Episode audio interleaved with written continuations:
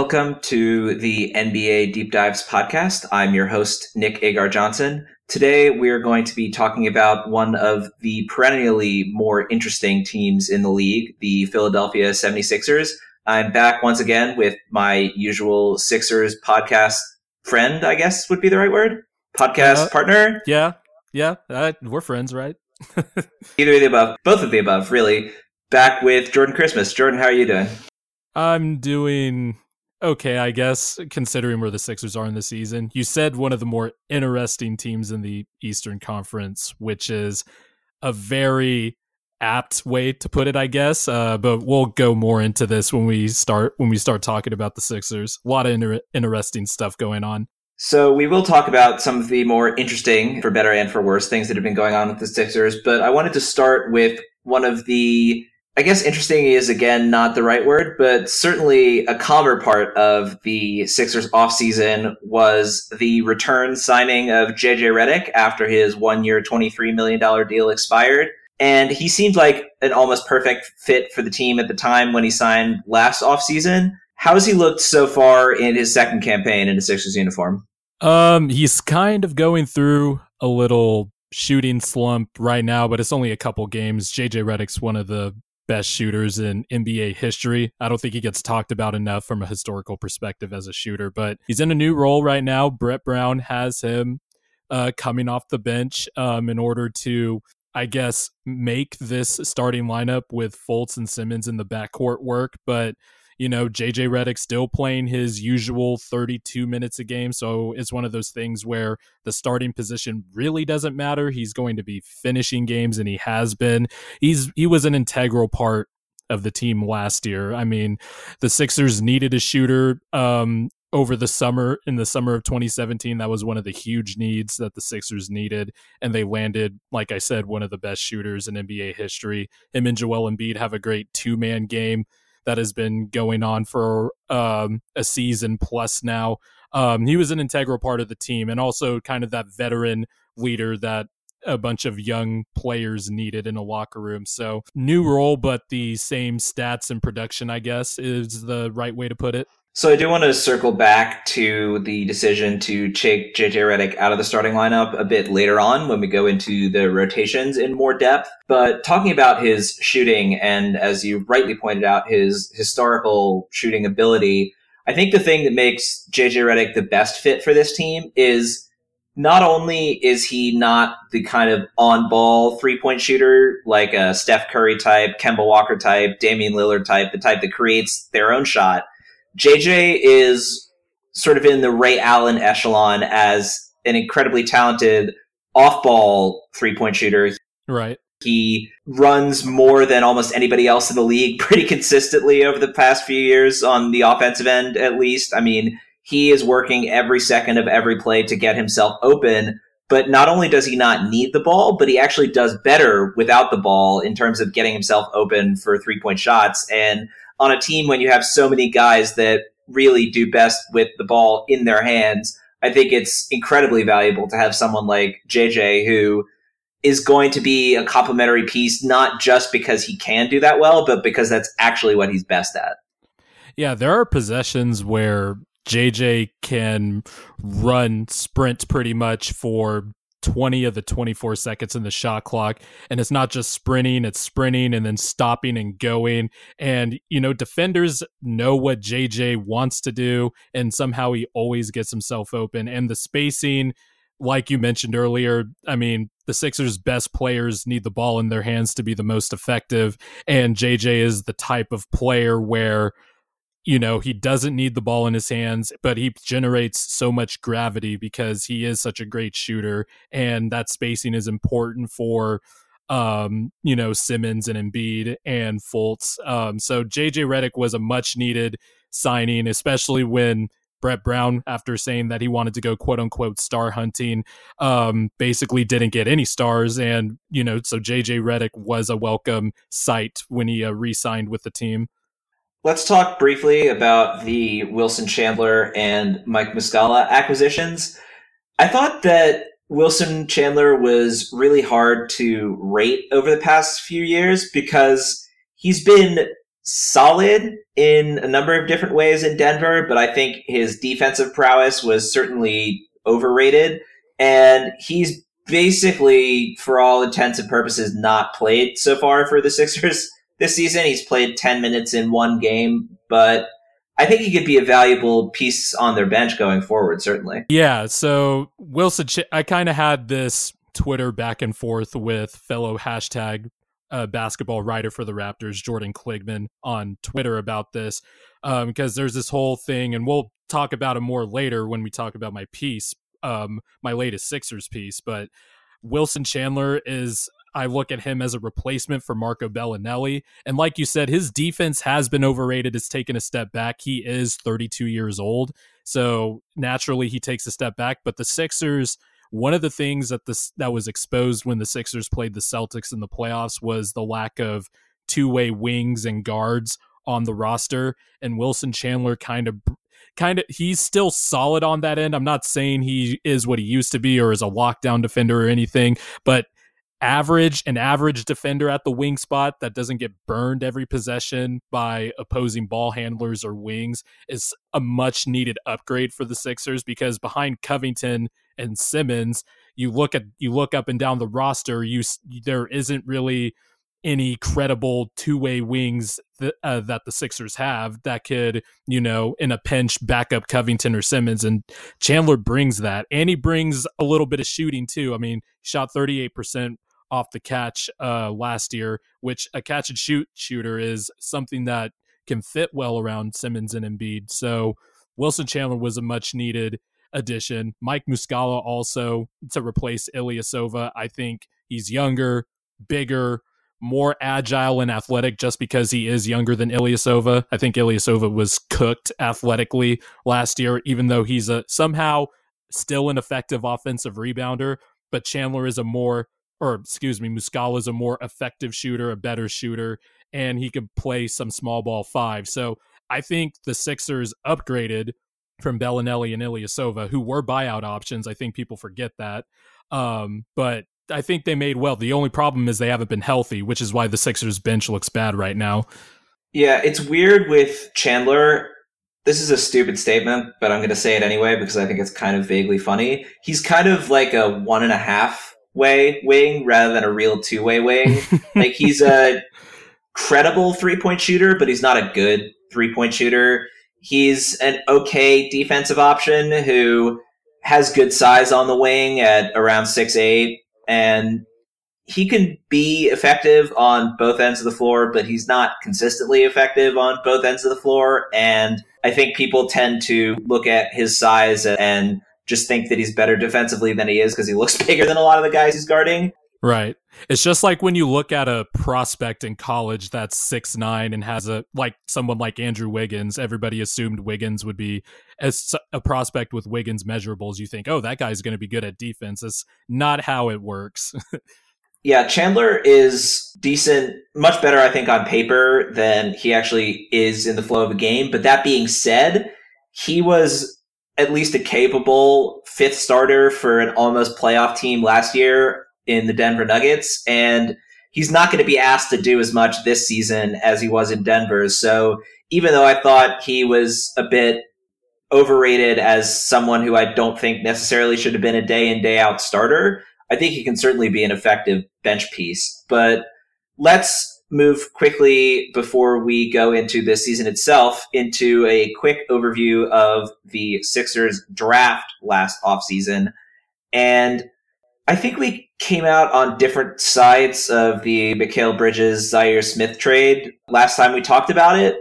And it's even harder to judge that now just because of the injury to Zhaire Smith. But Mikal Bridges has looked really good so far in Phoenix. And it was also just painful for him to be in the middle of that press conference with his mother, who again is a member of the Philadelphia 76ers, yeah, like works yeah. in their back office, and then, oh yeah, we just traded Mikal. Oops, sorry about that. yeah, that was a weird situation, but yeah.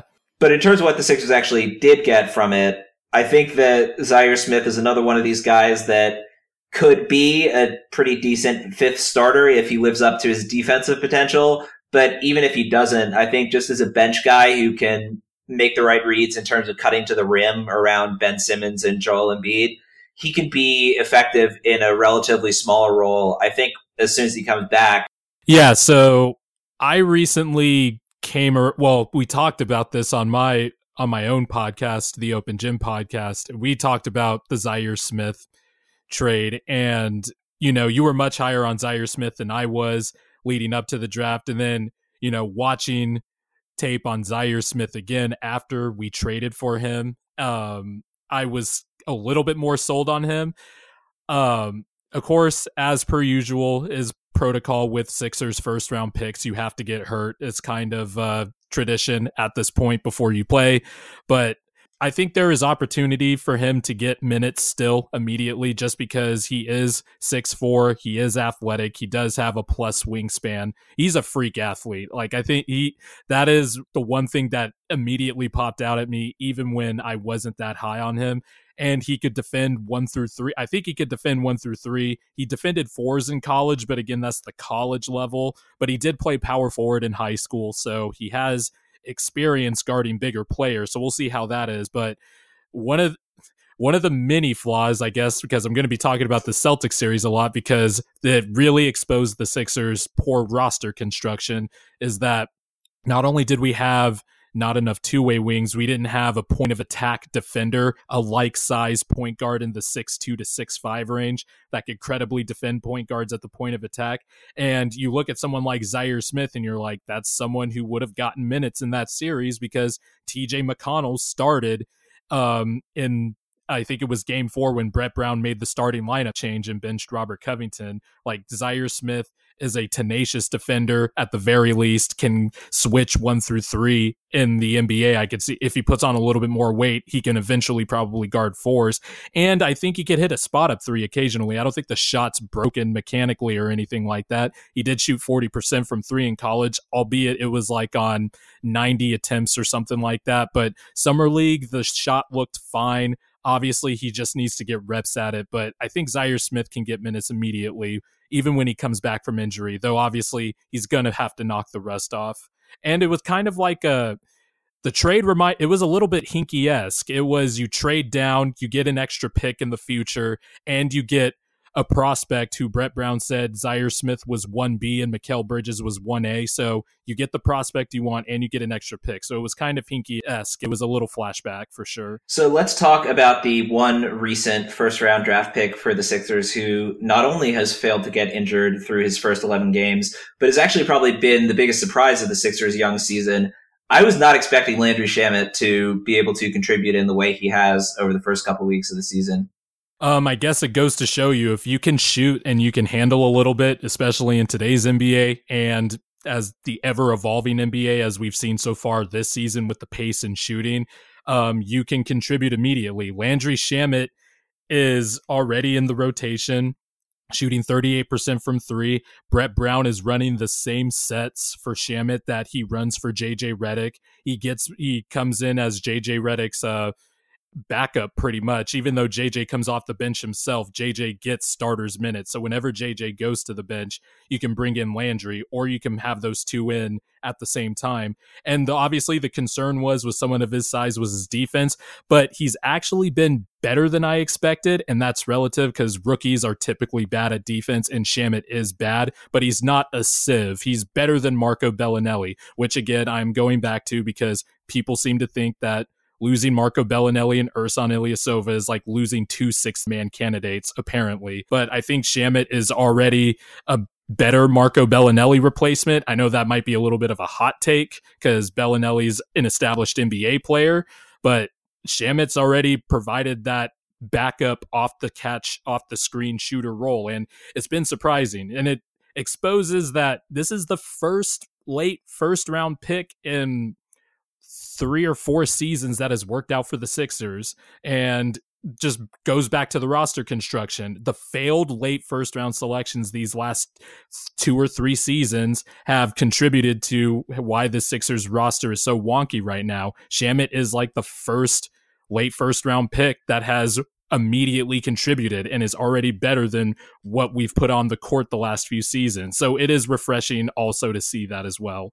Let's move from looking at some of the offseason moves from the Sixers to looking at their early season. And I wanted to start out by talking about the most boring topic that one can discuss when talking about Joel Embiid, which is one of, I think, the best trends from the young season for the Sixers is despite the fact that as a team, they haven't been all that great about not turning the ball over, which I'm sure you will be able to discuss at length over the course of the rest of the podcast. Joel Embiid in particular has done a pretty solid job of cutting down his turnovers while remaining the absolute force that he has been on offensive defense since really his first NBA game. And it's great to see that he's starting to get used to passing out of the post, get used to having the ball in his hands more frequently because even when you have Ben Simmons and Markelle Fultz, who by necessity are going to be taking over the majority of the ball handling responsibilities, it is helpful to see Embiid making the easier passes rather than kicking the ball into the stands like he did pretty frequently last season. All right, so here are Embiid's turnover numbers from his first two seasons. Rookie year, he averaged 3.8 turnovers per game with a sev- with an 18% turnover rate. 2017-18 um, 3.7 turnovers per game with a 15.6% turnover rate. This year, 2.7 turnovers per game with a 10.2 turn percent turnover rate. And given that Embiid is one of the what has been in his short career one of the more high usage players in the NBA. I expect him to have turnovers or nights where he throws the ball away just because he has the ball so much. But the first two years were just too many. And it was simple stuff too, like not reading the double team correctly. He didn't know how to properly deal with double teams. And when you miss two and a half years of your career, the first two and a half years of your career, that's kind of going to happen. But also, there were times where he would just go into black hole mode and try to do too much, and that would lead to a turnover. His ball handling wasn't as tight, but now he seems to be making so far at least. I don't want to jinx it or anything, knock on wood. Um, but so far, he's making easier passes. He's reading the double team more, and he's not wasting time. Speaking as you know, my speaking from my illustrious career as a high school center at six feet tall. Um, the, you want to make moves quickly in the post. You don't want to take three or four dribbles because the defense can just load up on you. And Embiid did too much of that. Obviously, not comparing myself to Joel Embiid. Just want to make that clear. But he's making quicker decisions. He's making easier decisions and he's deciding in one or two dribbles i'm just going to go because no one can stop me because i am too big and i think that was i think he has shown great patience this year in the post also so Embiid is doing better at taking care of the basketball and he needs to because the rest of this team, the lack of spacing, turnovers are going to be caused just because of the lack of spacing. Don't need to compound it when Embiid is throwing it all over the gym. Speaking of which, let's go and talk about the player who is currently leading the Sixers in turnovers per game. Ben Simmons has been really inconsistent so far this year, I think, and it's strange to see just in the sense that he's so he's currently shooting 50% from the floor, which given that he takes literally zero three pointers and is taking most of his shots right around the rim, it is kind of surprising to see him at that 50% mark. Even if that's solid for a point guard, it's certainly not solid for a point guard who's taking most of his shots near the rim. And especially after his brilliant rookie season, what have you seen from Ben Simmons so far this year in terms of just him not really? I don't know. I sort of get the sense that he hasn't really had it on a night in, night out basis as much so far this early season as he did pretty consistently throughout his rookie year. So I I get what you're saying, and I feel that sense too. Um, I I get that sense too when I'm watching Ben Simmons. I will say though, um, in the second game, he hurt his back. He only played four minutes because he had back problems. So I don't know if the back problems are still persisting because he was brilliant against the Celtics opening night, even though we got destroyed. Um, but I think most of it, and you know, we keep referencing it and we're going to talk about it later, but I really think his the problem is Markelle Fultz is sharing the backcourt with Ben Simmons. And when you have two non shooters there, two shooters who are not only that not only at the moment can't shoot accurately, aren't willing to shoot, then the defense is just going to load up in the paint, which is where Simmons wants to go. And last year, when the floor was spaced with shooters, with the starting lineup of um, Simmons, Redick, Covington, Saric, and Embiid, Simmons had more clear lanes to go to the basket. And defenses, while they could back off, Simmons had a runway with his incredible athleticism to get to the rim. Now there's two or three defenders in the paint now, especially with Fultz and Saric currently struggling um, shooting shots.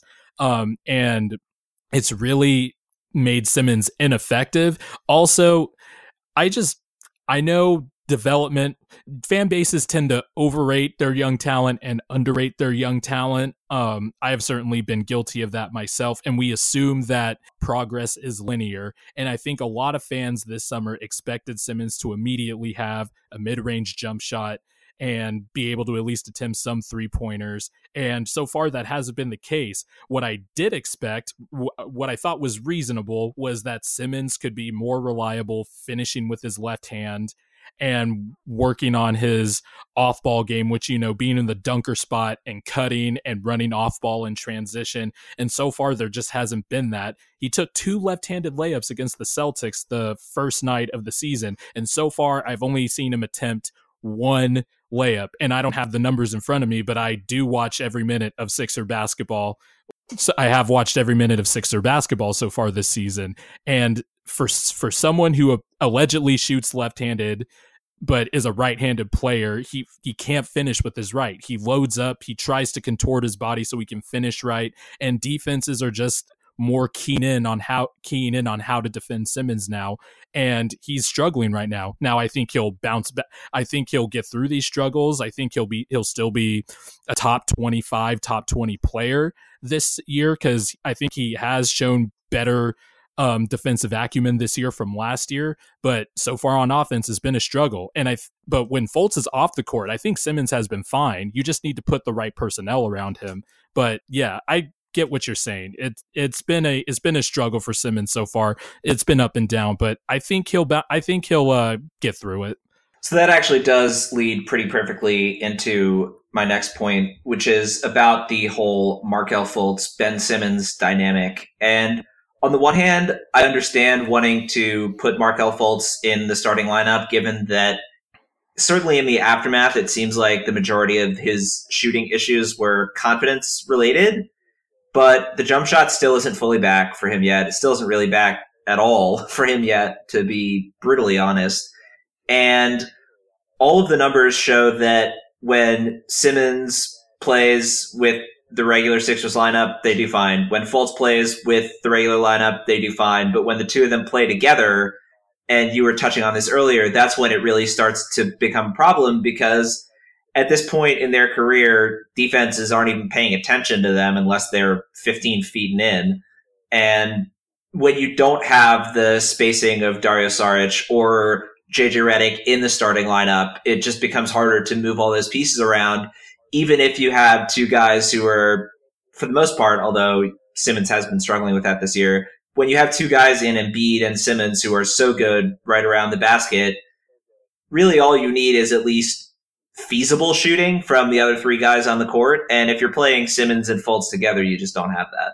Yeah. So I'm going to flip this around actually. So I want to ask you a question because I feel like maybe somewhat I might still have bias eyes. I want to know what your thoughts are on Fultz because if specifically with his jump shot, because it's obviously confidence related.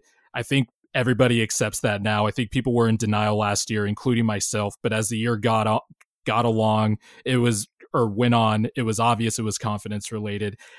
I want to ask you, what do you think about this whole situation about his jump shot? Do you think it'll come back? Is he just broken? Because I'm still trying to figure this out myself.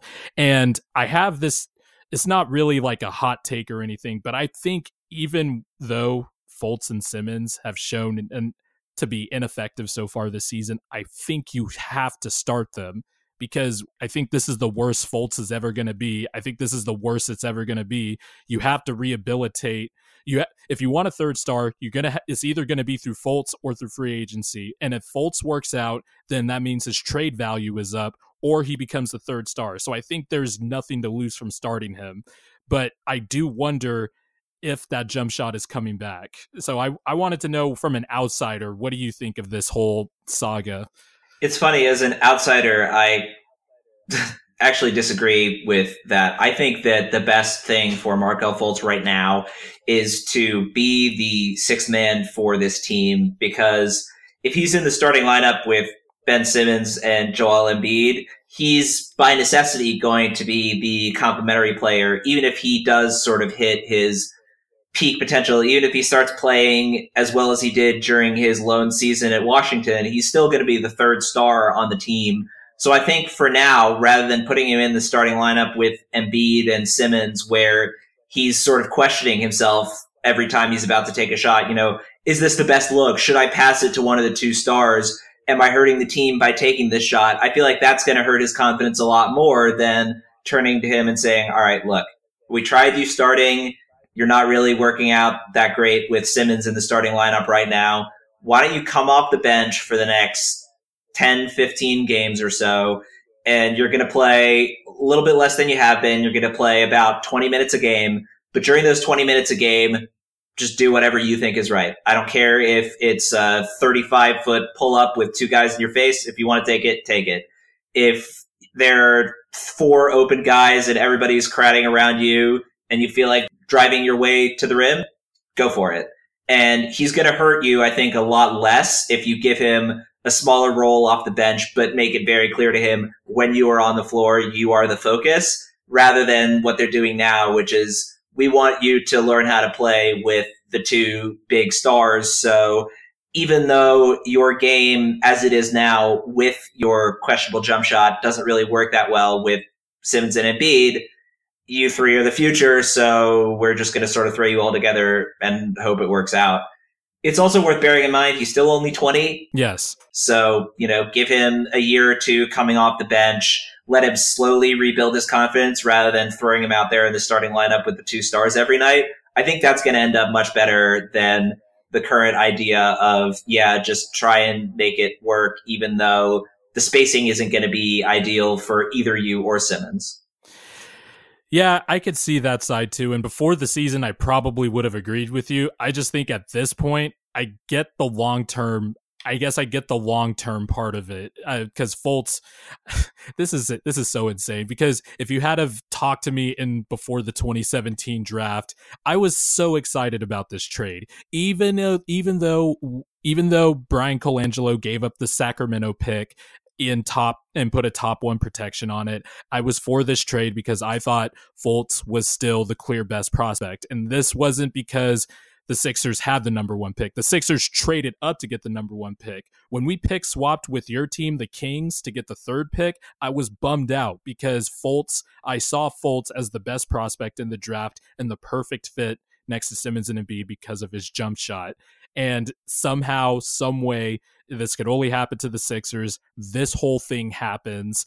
And I don't know. I guess I see Brett Brown's point of doing it now that he's already doing it. I think he has to keep going with it. But my thing is don't do half measures. Don't do this start starting lineup in the first half and then put JJ Redick in the starting lineup in the second half. I think that does worse for his confidence than actually being told to go back to the bench, a full demotion, because you're basically saying, okay, we're giving you a little chump change here, but in the second half, we're going to go back to our real line. I don't know. That just sends a bad message to me. But I think at this point, you just got it. I think you got to, we're not, I don't see ourselves as a team that can beat Toronto and Boston in a seven game series. Embiid and Simmons have to be superheroes to beat those two teams in a seven game series just because of how flawed the roster construction is. So I think you have to see what you get out of Fultz because we need a third, the Sixers need a third star, I think, to be on the same level as those teams. And it's either coming through Fultz or it's either coming through a trade because of his because he'll up his trade value because he's playing better as the season progresses, or it's through free agency. I don't know. It's a tough spot. I guess I'm glad I'm not Elton Brand right now, even though this is Elton Brand's first a year and a half into his executive career. He gets a GM job and he's thrown into this fire. Yeah, somehow I think he's done all right for himself over the course of his career. But it is weird because coming into that draft, I thought Markelle Fultz was the perfect third star for this team. You know, someone who could play on ball or off ball, someone who could be a really effective shooter around Simmons and Embiid, someone who could create shots for the two of them when he had the ball in his hands. And run pick and, and run pick and roll. The Sixers were dead last in taking corner threes last year, and that's a complete byproduct of the Sixers being in the bottom third running pick and roll. They ran 940 uh, pick and roll possessions last year. That in, in today's modern NBA, that's even though pick and roll has kind of evolved since then from spread pick and roll, like we don't run pick and roll that often at all. And Fultz was also a maestro in the pick and roll, and we still can't run that now because he can't shoot. Yeah, it is wild how much of a difference that shooting has made. But Speaking of shooters, let's talk about the most recent article that you wrote for hashtag basketball about whether or not the Sixers bench got worse this past offseason. And I think honestly, automatically, their bench was going to be at least as good as it was last year because as we've seen so far this season, one of JJ Redick or Markelle Fultz was going to play a pretty sizable role on that bench. And given that it's been JJ who's been the one coming off the bench so far this year, I think that alone makes their bench at least as good as it was, and honestly, probably better. But given our discussion so far about this, I'm sure you disagree and that the Sixers bench has gotten dramatically worse because they lost two superstars in Marco Belinelli and Ersan Ilyasova. oh, I, I sw- the Sixers are going to be on national TV a lot this year, and so far, every time they're on ESPN, I see Paul Pierce and um, Jalen Rose and all those guys making reference to how detrimental the six, how detrimental the losses of Marco Belinelli and Ersan Ilyasova are, and it just makes me want to put my head through a wall. Like, look, I'm not saying Marco Belinelli and Ersan Ilyasova weren't crucial pieces to the Sixers' 16 game winning streak last year. I'm not saying that at all. But it is important to put into perspective one, just how bad the Sixers bench was for the first four months of the season. They were 25th in efficiency differential, which is terrible. It was per hoopstats.com. They were terrible. Their Timothé Luwawu Cabarrot, Justin Anderson, and Trevor Booker were part of the Sixers' eight man rotation. Just think about that for a second if you buy if you get Marco Belinelli and Ersan Ilyasova from the buyout market, you're basically asking them to be better than those players, which isn't a high mark to clear. It's it's not. Now they did provide excellent spacing with their shooting. Belinelli off the catch, Ersan Ilyasova as a stretch four. Simmons excelled in all with him as the ball handler and four shooters surrounding him that fueled the 16 game winning streak. Simmons was the engine of that team though. Is and so I think Belinelli and Ilyasova, while they played important roles, the bench was so bad that it probably inflated their value to the eye test um, of people than than what matched reality, if that makes any sense, if I worded that correctly. They were exposed so badly in the Celtics series and even in a little bit of the Heat series, but the Heat aren't as good as the Celtics. But Brett Brown was stuck between do I play JJ Redick and Marco Belinelli together and sacrifice defense for offense, or do I put Robert Covington in, who was struggling at the time, and sacrifice offense for defense? It really just exposed how much of an ineffective player Marco Belinelli was because the first 12 games he was with the Sixers, he shot 32% from three and still taking the same ridiculous fadeaway shots off one leg or whatever. It's just that he got ridiculously hot during the 16 game winning streak. And then once he cooled off in the playoffs, he became an ineffective player. The Celtics went right at him every time. Ersan and Ilyasova, same thing, did not shoot well in the playoffs. The Celtics went at them every single time. And in comes Muscala and Chandler. And like you said, JJ Redick and Markelle Fultz playing prominent roles off the bench automatically makes this team better. But I think the Sixers bench got younger with more upside. Like I mentioned earlier, Landry Shamet is has been better than Marco Belinelli so far this year. He's a better he's already a better defender than Marco Belinelli.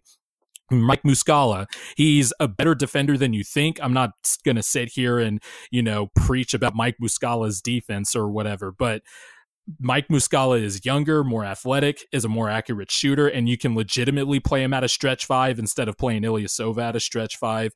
And Wilson Chandler, like we talked earlier, while he, as you so termed it, and aptly a one and a half way player, that is still better than a negative player, a minus one player, if you will, in Marco Belinelli. He won't get burned every possession. So I think the bench, just by adding Muscala and Chandler, upgraded. And Belinelli and Ilyasova, like I said, they were important. They were very important to this team.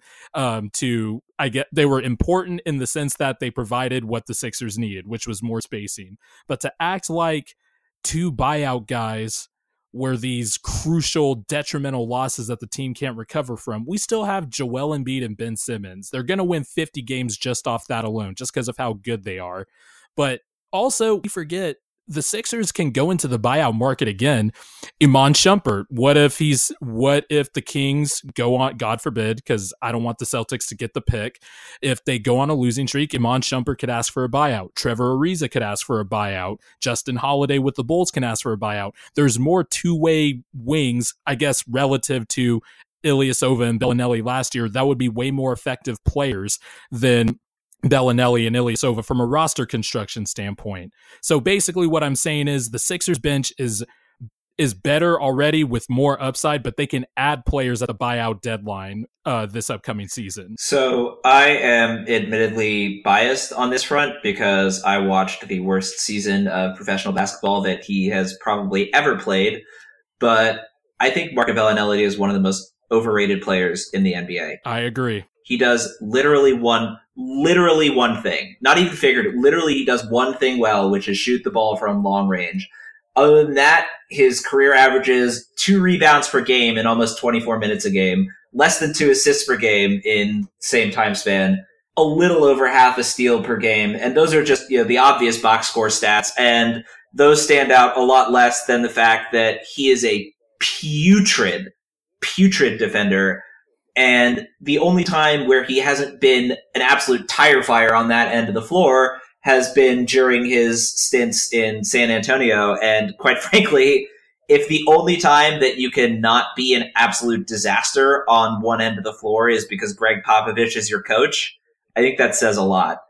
And I think that it's entirely possible, honestly, that the Sixers got better by subtraction because everybody thought Marco Belinelli was a lot better than he was because they saw him during that hot stretch when the Sixers won those 16 straight to close out the year.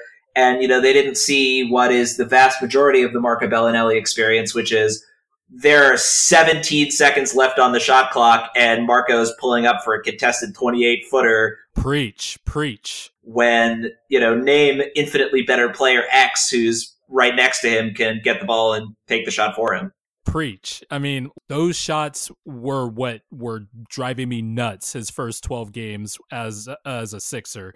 These ridiculous contested um 28 footers earlier in the early in the shot clock. Um even as even if he had like a clean look where he could just rise up and shoot normally he would still fade back one leg just all this stuff. And the difference in the 16 game winning streak it was just going in. People overrated it so overrated those departures so much. It was killing me on the inside. So i'm glad you are preaching to the choir because uh, you know, obviously fans can be a bit biased, so I just wanted to check myself. But it's glad to see that you agree with me also, because this I, the Sixers bench is infinitely better just by subtracting Belinelli, in my opinion. So thank you, thank you. Happy to help. So since we're talking about Sixers, let's close out the podcast by talking about what's always the most fun to talk about with the Sixers, which is the future. And in terms of the future outlook, I wanted to get started by discussing something we've sort of touched on lightly at various other points throughout the podcast. But how many games do you think the Sixers are going to win this season?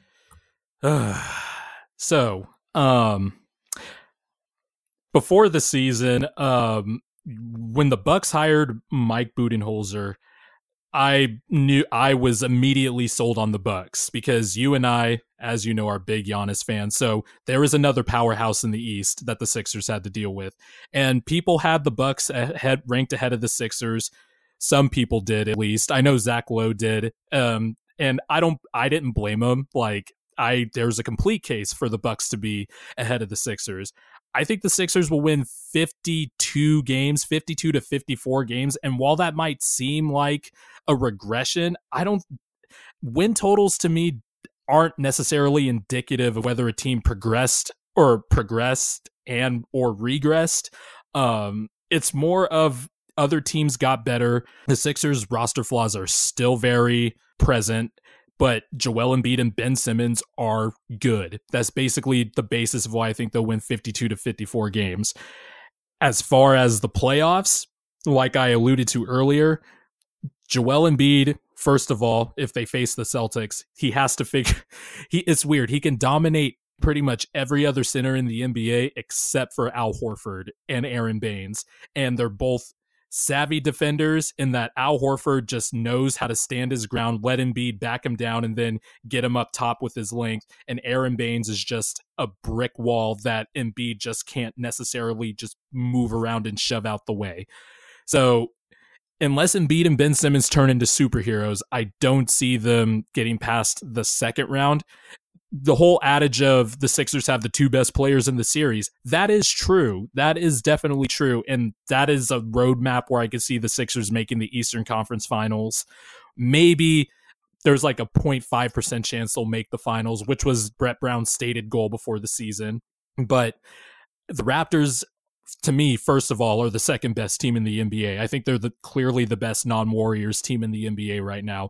The Celtics, while their offense is a little janky, they still have some stuff to figure out. I still think they're also the one of the best teams in the NBA. Milwaukee right now is better than the Sixers just because their roster makes sense. The the problem with the Sixers roster is it doesn't make sense right now. There's not enough two-way wings, not enough and I harp on two-way wings, but also there's not enough shot creators off the dribble. The only people who can get penetration are Markelle Fultz and Ben Simmons, but they don't have the threat of a shot off the dribble. The Sixers need some guards who can create off the dribble, not only for themselves, but for others. And that is a huge problem. And as long as those problems persist, I can't see them beating those teams. The Sixers have to continue to, I guess, stay the course because they're not going to be better than Boston and Toronto this year, and probably Milwaukee. We'll see. I don't think the Sixers team will be the same by season's end, but I don't see them beating Toronto and Boston in a series. I don't know. Am I being too pessimistic for a Sixer fan here? Uh, I don't know if I'm. Uh,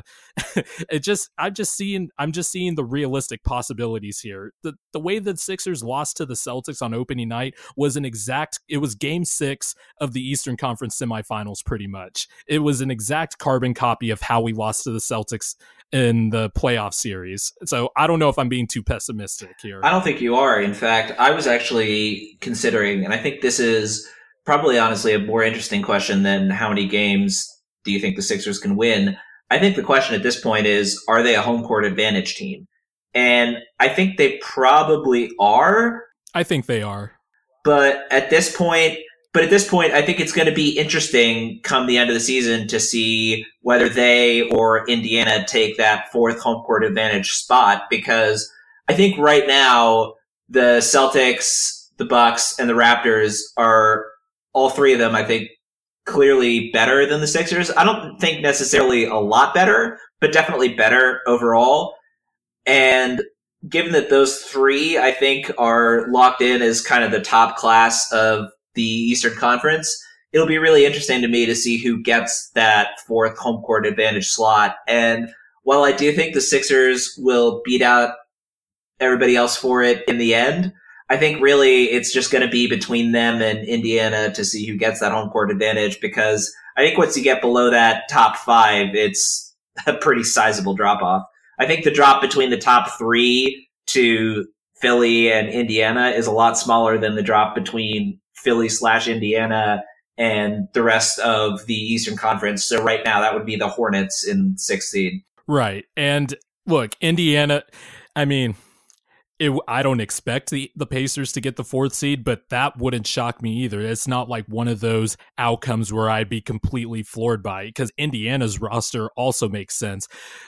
Part of basketball, to me at least, is having rosters that make sense. And, you know, touching back on the Bucks, the Bucks surrounded Giannis with shooters and um, a coach that is perceptive to the modern NBA game. And I think Brett Brown is a great coach, and not, or not a great. Co- I think Brett Brown is a good coach.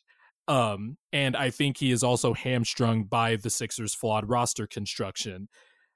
My problem, and but that goes back to my point. Simmons, if Simmons was, uh, you know, Ben Detrick the author, the one who broke the Bryan Colangelo Twitter burner account story, hosts this basketball podcast called Cookies. And he had this hot take that was coming out of the oven saying that Simmons and Giannis were comparable. And on the surface, that sounds completely insane. But as he was explaining it, I did see where he was coming from in the sense that Giannis has a great roster construction around him he has shooters around him. They signed Brook Lopez, who can stretch the floor as a center. Simmons is hamstrung. and Embiid is hamstrung by this roster construction also, and in this, and in turn, Brett Brown is, and so the Bucks roster just makes complete sense. And that's why I would put them ahead of Philly right now myself. But the Sixers right now just don't have enough shot creators and two way wings for this roster construction to make sense to where I could put them in the elite class. It's just. They're going to be good because they have two of the 20 best players in the NBA and Embiid, who is a MVP candidate um, he would be an MVP candidate if the Sixers were playing better, but he is putting up some ridiculous numbers on ridiculous efficiency for a post player that is post and post and the post game is supposed to be extinct from the NBA today, but he's somehow dominating. But right now the roster construction is just not good, and that's going to be the Sixers' downfall again. And then they're going to have to try to play their hand in free agency, which is a zero sum game. Zach Lowe put it in. He Zach Lowe put out a recent Wizards article about free and in that piece he mentioned something about free agency being a zero sum game you either get kevin durant or you lose and that's what the Sixers had last year. You either get LeBron James, Paul George, or trade for Kawhi Leonard, or you lose, and the Sixers lost. And now it's coming up again this summer. This summer is going to be really important for the Sixers before Simmons' contract comes up, before Dario's contract comes up, and they start having, and they and the players on the roster start getting expensive. They're going to have to do something about this roster soon, or it could be the same problems and they're going to have to get more creative as the players get more expensive. This is a bit of a strange distinction, but I'm going to make it anyway. I think there's a bit of a difference between a team and just a roster full of players. And that's something that has been very clear watching the Sacramento Kings this year is they have a team identity of we're going to push the ball at literally every single opportunity because we have the fastest point guard in the league in De'Aaron Fox and the fastest center in the league in Willie Cauley Stein and a really fast recent draft pick big man who's also a ridiculous athlete in Marvin Bagley. And all of a sudden, when the Kings went from 30th to pace in second, they started doing a lot better because that was an identity that made sense for them as a team. And during the Sam Hinkie era, and this is not a knock on Sam Hinkie at all, because I think he did an excellent job with that team, but his GM tenure, the entire focus was we got to find our superstar. We got to find our superstar. We got to find another superstar to pair him with because that's how you build to a championship team. And it was so much more about asset collection than it was about coalescing that group into a solid whole. And I think the easiest way for me to think about that is look at a team like, say, the Memphis Grizzlies, who for almost a decade had the team the team idea of grit and grind. If you're going to play, you have to be able to play good defense. You have to be able to play smart. You have to be willing to be extremely physical on the defensive end. And that is a team that I think pretty solidly outperformed their talent during basically the entirety of that grit and grind run. And on the exact opposite end of that spectrum, you have the Washington Wizards with two incredibly talented basketball players in John Wall and Bradley Beal, and someone who, in theory, should be the perfect third option for any team in Otto Porter. But instead of playing together as a team, they do a lot of my possession, your possession, ISO ball. John Wall sits around basically every time he doesn't have the ball in his hands, doesn't really do all that much with it. And you could say part of that is chemistry, and I think that's definitely fair.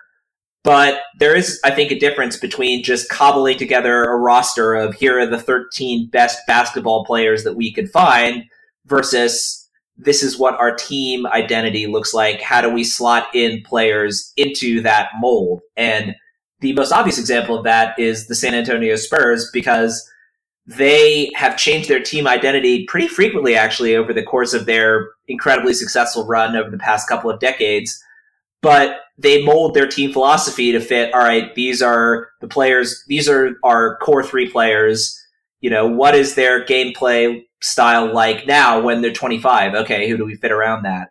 All right now they're in their 30s teams change a little bit so instead of being this post heavy defense first team we're going to focus on the fact that all these guys are incredible passers and we're going to put together a roster of incredible passing talent. And you could see those sorts of examples and then look at a team like the Sixers where you have an incredible amount of talent, but without Markelle Fultz's jump shot, it doesn't really fit together as well as you'd like it to. And once you've sort of reached that point, as the Sixers, really all you should be saying is, all right, we have Ben Simmons, who is an incredible passer with ridiculous athleticism for his size, but can't shoot at all your immediate instinct should be get every single shooter that we can between six foot three and six foot seven and put those guys around him. And they just haven't. And you see this a lot with teams that struggle that they, you know, keep getting these high lottery picks. And instead of thinking about how do we make these high lottery picks play together, this is when best player available becomes part of a problem because you know, you have the moment where you draft Nerlens Noel, Joel Embiid, and Jahlil Okafor when any two of those guys can't even play together. Oh boy. Yeah, I was, and I was going to ask you, you know, one more question uh, and take over as host of the podcast for one question. Like, if you had, if you were a GM and you and Joel Embiid and Ben Simmons were already on your roster, just those two players, what would you put around those players? And I think you answered it. it I mean, just just imagine Embiid and Simmons on a team with a plethora of wings, say like the Raptors or the Celtics. That is the ideal. That is the ideal roster for those two players. And so far the Sixers have failed at it. Maybe with this new regime, maybe Elton Brand has a better scouting eye than Colangelo did, and they can find, you know, additional wing players or guards in the draft or, or something like that. And that's the other part. Drafting Timothé Luwawu-Cabarrot for, and Furkan Korkmaz in 2016, those were failures. Timothé Luwawu-Cabarrot is now traded, doesn't get any time in Sacramento or in Oklahoma City. Furkan Korkmaz didn't get his third year option picked up, and he's looking for a trade. Those are the rumors, at least. And then in 2017, Bryan Colangelo traded up, traded back into the first round, traded away a future Oklahoma City uh, draft pick. I think it was a second round draft pick to get back. No, it was a first round pick to get back in the first round and draft Anžas Pasečnik, who was a seven foot center. And because he didn't have enough room on the roster, he drafted Anžas Pasečnik to stash overseas, and Pasečnik is probably never going to play a game for the Sixers. Meanwhile, the Sixers could have drafted Josh Hart or Kyle Kuzma with that pick before the Lakers did. And every time I watch those two play, I'm thinking, man, they could play on the Sixers right now. Even Kyle Kuzma, who's struggling shooting the ball right now, just any credible wing player. But because he's he was saving roster spots for Jahlil Okafor and Nick Stauskas, who they traded away to the Brooklyn Nets and gave a pick, by the way, for Trevor Booker, who they later cut so they can bring on Marco Belinelli and Ersan Ilyasova, they had to take Anžas Pasečnik, and he's never going to play for us again. Little misses like that, fringe fringe decisions like that have so much impact on a roster. It's almost like a death by a thousand cuts thing, and it just high and going back to what I said earlier, the Landry Shamet pick just highlights the failures, the many failures, the thousand cuts that Colangelo did that are now starting to add up. And I think they can recover from this if they're smart, but it's going the road is way tougher now, I think. And they'll be good for a long time because they have two star superstar potential. Well, Embiid's already a superstar, but Simmons is also very well on that way. But it's it's just it's frustrating when you think about all the stuff that's added up over the Colangelo era. This is gonna hurt, but you said earlier if I had a team and I had Joel Embiid and Ben Simmons and nothing else, what would I do?